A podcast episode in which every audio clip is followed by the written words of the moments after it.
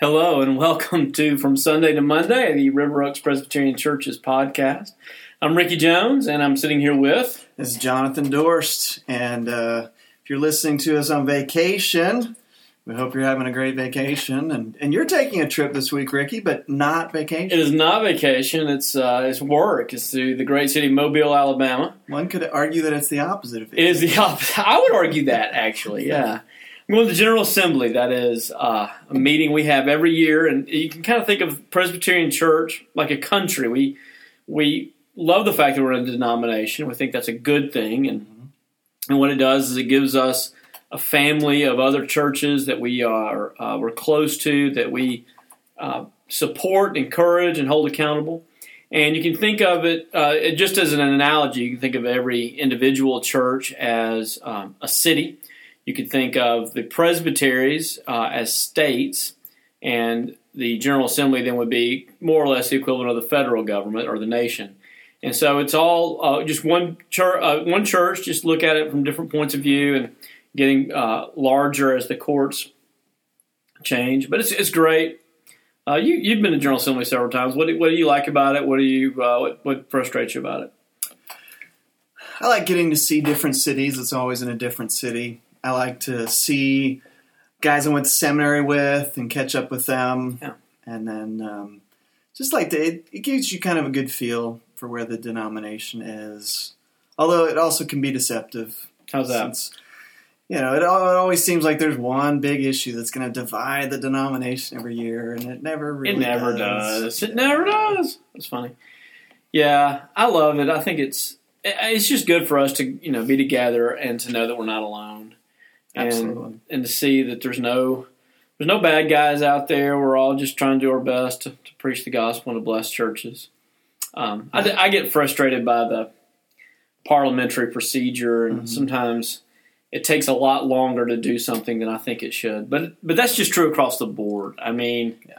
from the way session meetings run to the way it, traffic works, pretty much everything takes longer than I think it should. is designed to frustrate you. Yeah, and the worship services at General Assembly are wonderful, Yeah. and the seminars, especially in the last five, ten years, have been uh, some great seminars. I always learn quite a bit. So.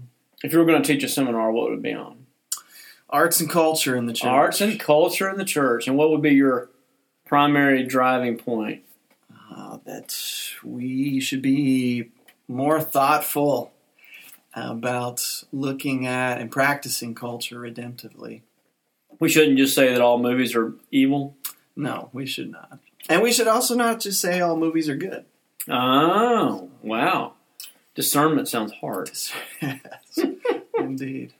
I think if I were going to teach one, I would teach one about fellowship in the ministry. Yeah. That nobody uh, should, nobody can thrive in the ministry alone, and nobody should try. So that's kind of become my chief message over the last 10 years.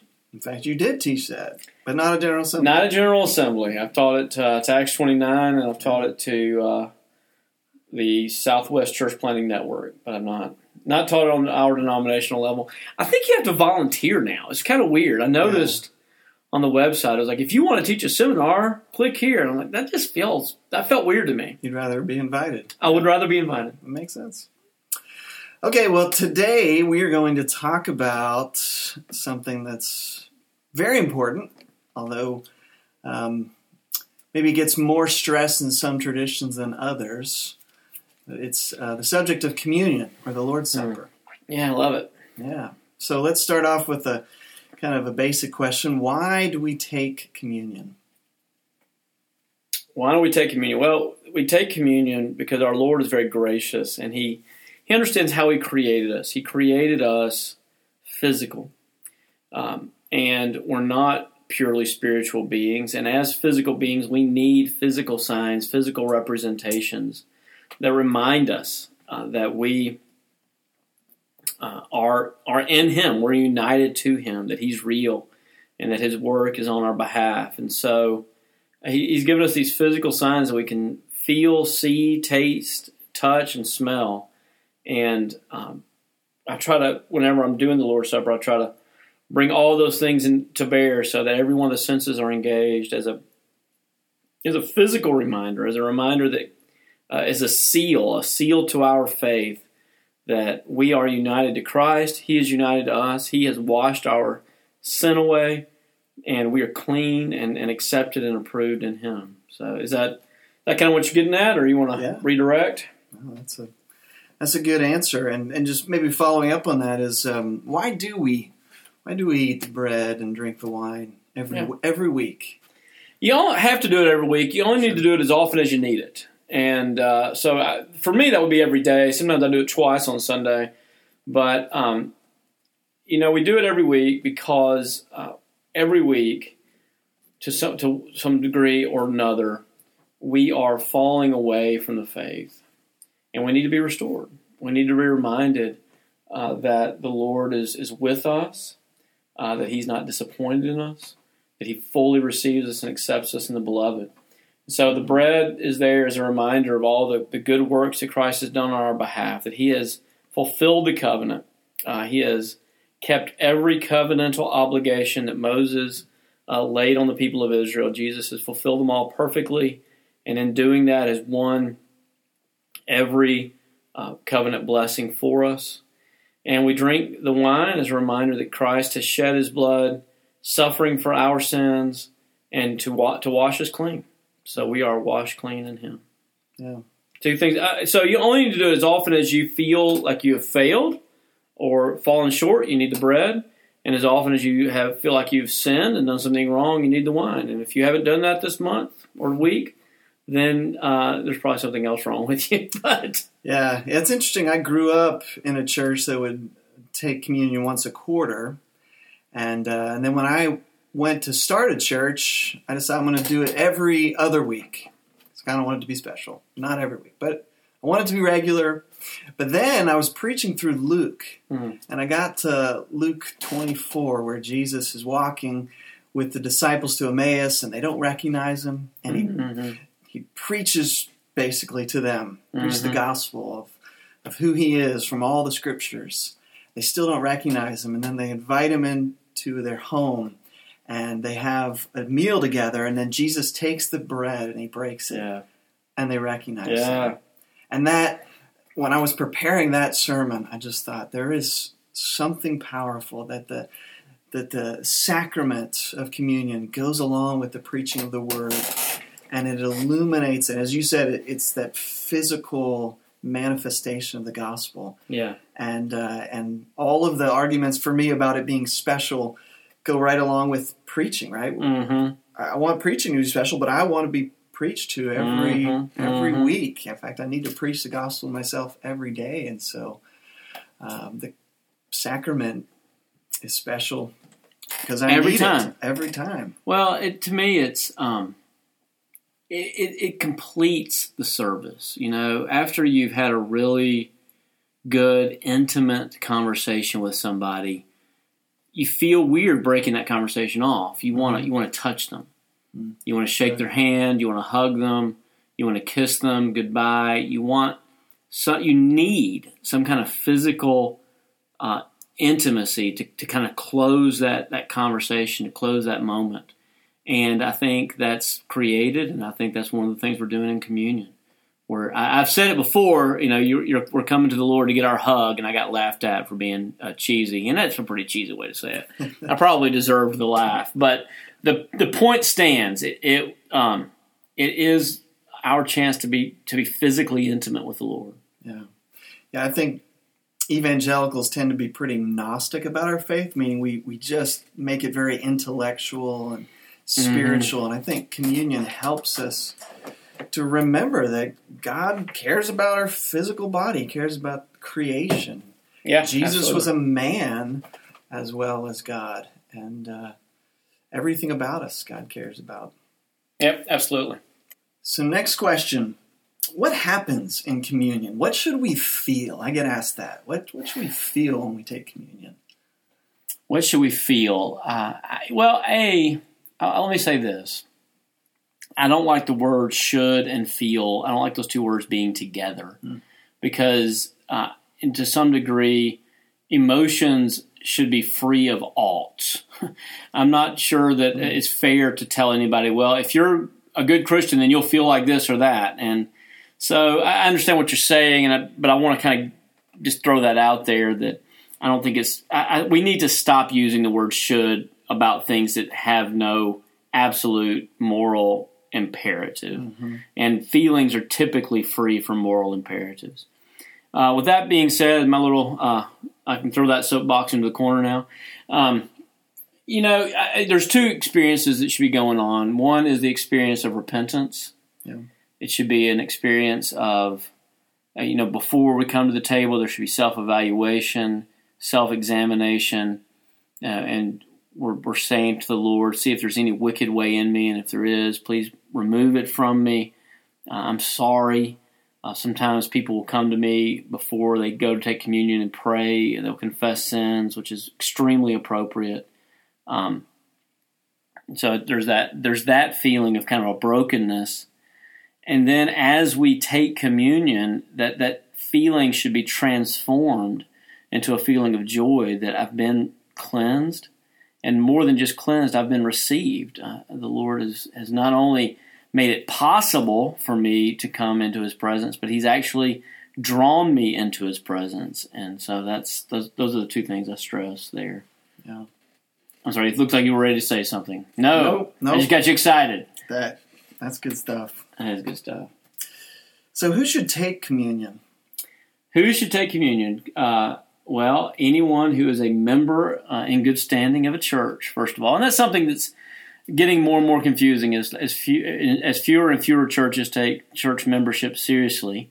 Um, the body of Christ, the, the, the elements of communion are offered to the church. It is the church's meal. The church has the uh, the keys to the kingdom of heaven and earth, and that and we've always interpreted those for two thousand years. That's been interpreted to mean uh, communion and baptism, and you know it's kind of the spirit of the age to throw away everything that's old. And I'm going to fight for church membership uh, with my, to my dying breath, I guess, because I mm-hmm. I just feel like it's too great of a privilege. It is too huge of an honor uh, for us to just twiddle it away. Um, it's not. It's funny. People just fight against obligation, but it's not an obligation. It's an opportunity. It's like a marriage. And so it's to members of the church who uh, who are able who, who believe in Christ and who believe that He has died for them and and who have put their faith in Him and received Him as their Lord. Uh, it's it's for Christians is, is what I'm trying to say there. And it's for Christians with strong faith, it's for Christians with weak faith, it's for Christians with um, uh, doubts, it's for Christians uh, who don't struggle with doubt, uh, but it is for repentant uh, Christians who want to be better, uh, who are uh, seeking to live like believers. Yeah. When sometimes there are people who come to our church or other Presbyterian churches and they hear us do what we call fence the table. Mm-hmm what, and they don't they don't know what that means. Right. What is, what is fencing the table? Fencing the table is is a warning. It's a warning that, that you shouldn't just come up and take the Lord's Supper because everybody else is doing it. It is a, it is an exercise of faith, and if you don't have faith, if you don't have the faith to, uh, as the Apostle Paul says, discern the Lord's body, if you're just eating bread and drinking juice or wine, and you're not spiritually feeding on the body of Christ, then, then you don't need to come. And the reason why you don't need to come is because you'll be drinking judgment upon yourself. Now, that sounds real dramatic. And it is dramatic, but it's not dramatic in the way you think. Um, it's not drinking judgment on yourself doesn't mean you're going to choke and die. Hmm. Uh, it means that nothing's going to happen. And the worst thing that could possibly be said about you is you took communion and nothing happened. Yeah. Um, the, the Holy Spirit didn't feed your soul. Your faith wasn't strengthened. You weren't strengthened in your walk of righteousness. Nothing happened. And, and when nothing happens, when you take the Lord's Supper and nothing happens, uh, that means your heart is growing colder. Mm-hmm. That means you're actually growing less likely to ever believe. Uh, it means that there is um, a deadening of your soul that's going on. It's very sad, yeah. and we want to protect people from that. That's why we warn them and fence the table.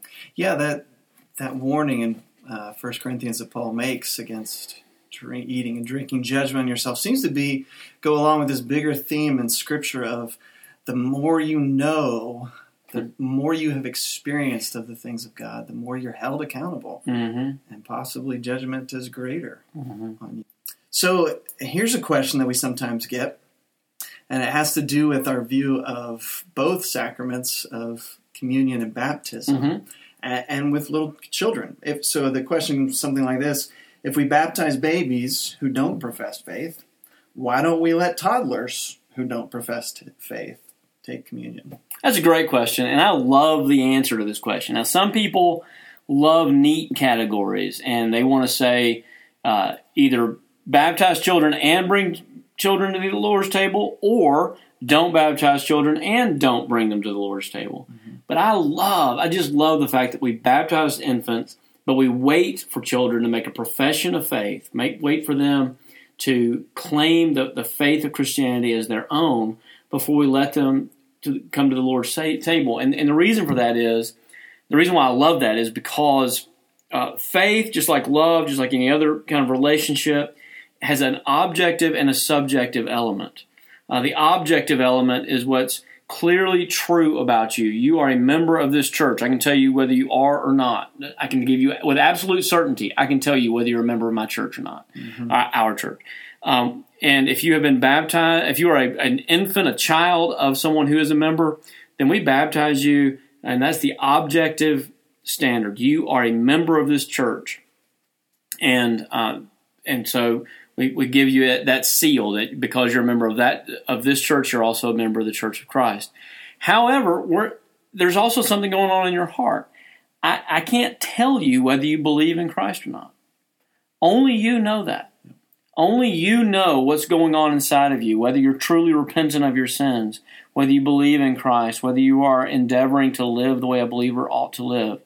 You can fool me. It's not hard to fool me. It's not hard to fool anybody else. That's a subjective call, and and uh, we let children make that. They come to their own senses and and decide that for themselves.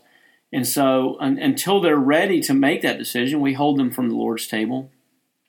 And then, when they are ready to make that uh, decision, then um, then we admit them, and they, and joyfully we admit them. And, and in our church, we admit people early, usually on the testimony of their parents. But I always bring the children in, and it's always a great time. I love to do an interview. I'd love to. Maybe we can do a whole podcast on just kind of how those interviews go. Yeah. I think that would be fun. So anyway, I love that. I, it, it, you know, there's great illustrations of it. The, the best illustration in my mind is um, think of of baptism as the engagement when when a couple gets engaged, or even honestly, it would be more accurate to think of it as a betrothal. Um, you know, when uh, in biblical times and in other eras of history, children would be betrothed to uh, someone else by their parents from a very early age. And then when they were old enough to support their spouse and to live with the spouse, and when they their own hearts kind of confirmed, yes, I want to do this, then they would get married. And then once you're married, the tr- true biblical sign that you are married is when the two become one flesh, uh, which is, of course, when they um, consummate the union uh, sexually, physically.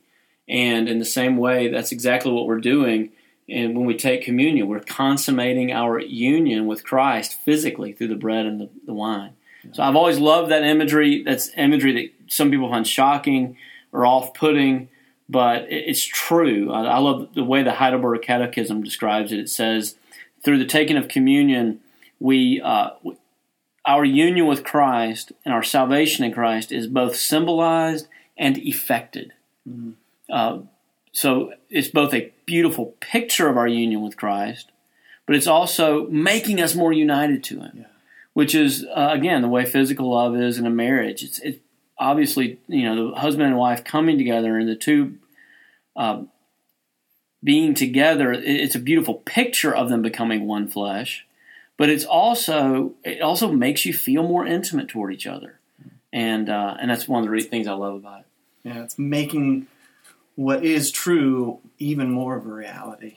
Which, which I think is true for all of what we call uh, the ordinary means of grace. We Mhm. like to we like to use that in our in our fancy theological. Well, some people do. Some people do. I guess I've never heard you use it. I've never used it. I've- should probably say it more often. What uh, what are some of the ordinary means of grace? Uh, we would say the Lord's Supper. The Lord's Supper, means of grace. uh, prayer, uh, baptism, um, preaching of the word, worship, corporate worship, being together, fellowship. Kind of those things that we find in Acts 2 when the early churches together. These are Yeah, the things Bible that they reading. did. Mhm. This is the way they grew in their faith. They're, they're the ordinary things God gives us to Yeah. grow our faith. They're not miraculous. They're not uh, extraordinary, but it's just that's And they're of means of grace. That's of it's, it's so important to remember that they're means of grace, just like plumbing is a means of getting water. Mm-hmm. Um, they're not the grace themselves. It's important to not confuse reading the Bible with uh, the grace that comes from uh, being fed by the gospel. It's important to not confuse taking communion with the grace that comes as the Holy Spirit is communicated to us through those elements. And so, uh, just like when you're dying of thirst, you don't want to see somebody's plumbing. You want them to use the plumbing to get you the water. Um, if you're dying for Jesus, you don't want the sacraments. You want Jesus, but the sacraments are the way you get to Jesus.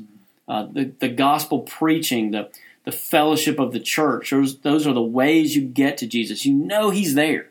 You know He's there. If you're dying to see Jesus, I used to use this as an illustration. I would tell people, they would say, "Why do I have to go to church? Why do I have to take the sacraments?" And I'd say, "Well, let's pretend you're going to fly to California, and I found you out standing with your your luggage, and you're standing in the front yard. And so, what are you doing?"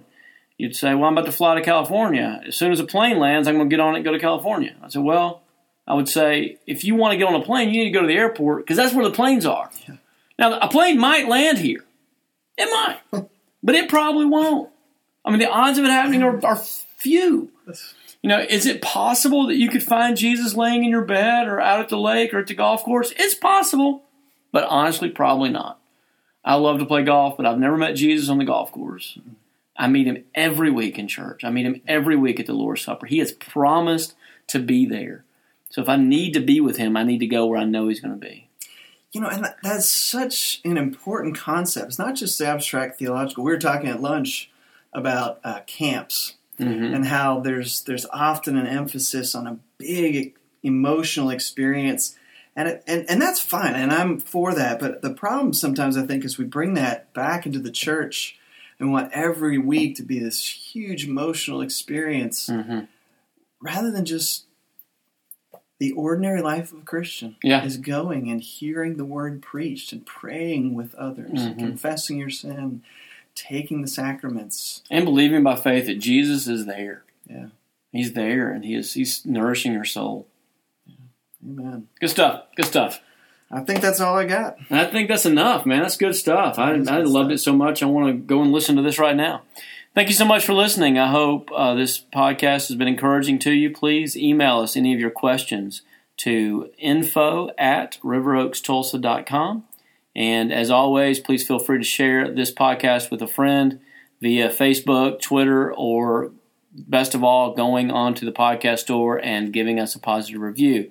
Thank you so much. Have a great week. We'll see you next week on From Sunday to Monday.